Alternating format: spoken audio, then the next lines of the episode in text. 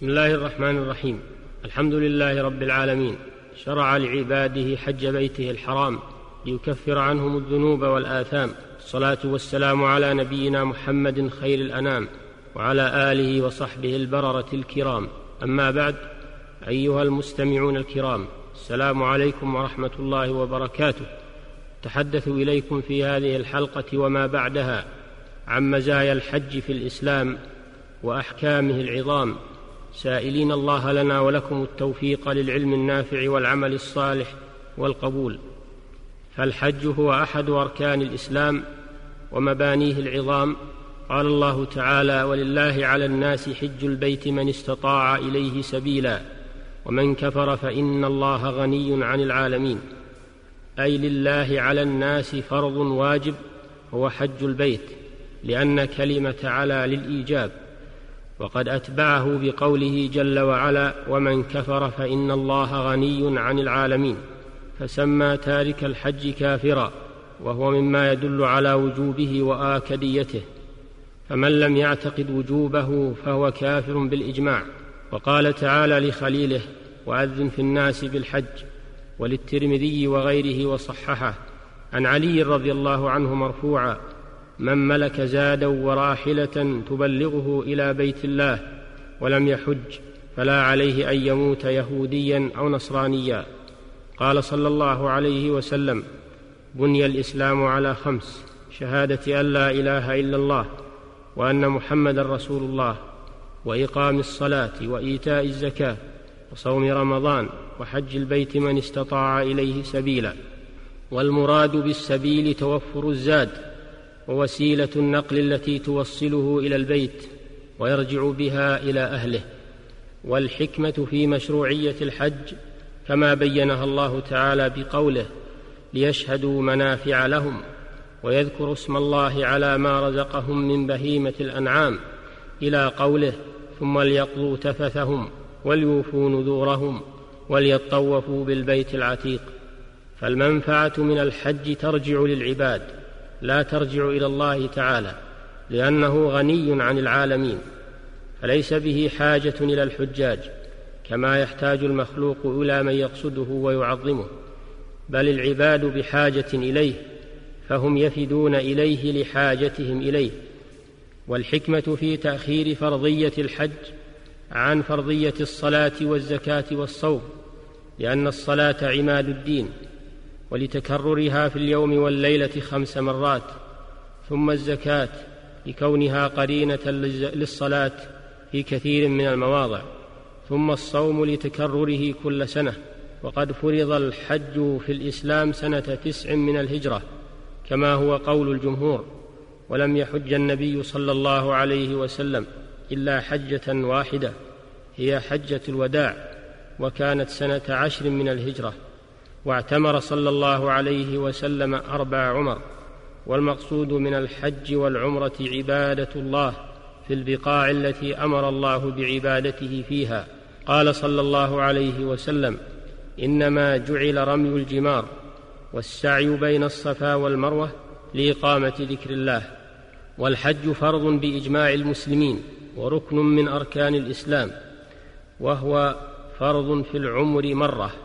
على المستطيع وفرض كفاية على المسلمين كل عام وما زاد على حج الفريضة في حق أفراد المسلمين فهو تطوع. وأما العمرة فواجبة على القول المختار وهو قول كثير من العلماء بدليل قوله صلى الله عليه وسلم لما سئل هل على النساء من جهاد؟ قال نعم عليهن جهاد لا قتال فيه الحج والعمرة. رواه أحمد وابن ماجه بإسناد صحيح. وإذا ثبت وجوب العمرة على النساء فالرجال أولى.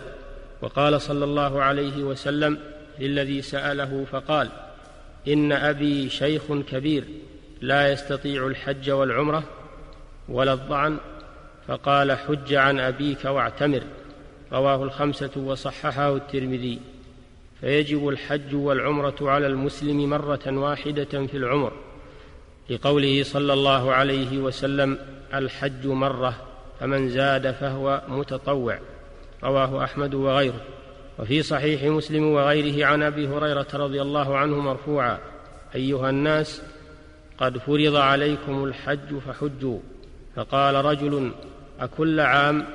فقال لو قلت نعم لوجبت ولما استطعتم. ويجب على المسلم أن يبادر بأداء الحج الواجب مع الإمكان. ويأثم إن أخره بلا عذر لقوله صلى الله عليه وسلم تعجلوا إلى الحج يعني الفريضة فإن أحدكم لا يدري ما يعرض له. رواه أحمد. وإنما يجب الحج بشروط خمسة الإسلام والعقل والبلوغ والحرية والاستطاعة فمن توفرت فيه هذه الشروط وجب عليه المبادرة بأداء الحج. ويصح فعل الحج والعمرة من الصبي نفلا. لحديث ابن عباس أن امرأة رفعت إلى النبي صلى الله عليه وسلم صبيا فقالت ألهذا حج؟ قال نعم ولك أجر. رواه مسلم. وقد أجمع أهل العلم على أن الصبي إذا حج قبل أن يبلغ فعليه الحج إذا بلغ واستطاع ولا تجزئه تلك الحجة عن حجة الإسلام وكذا عمرته.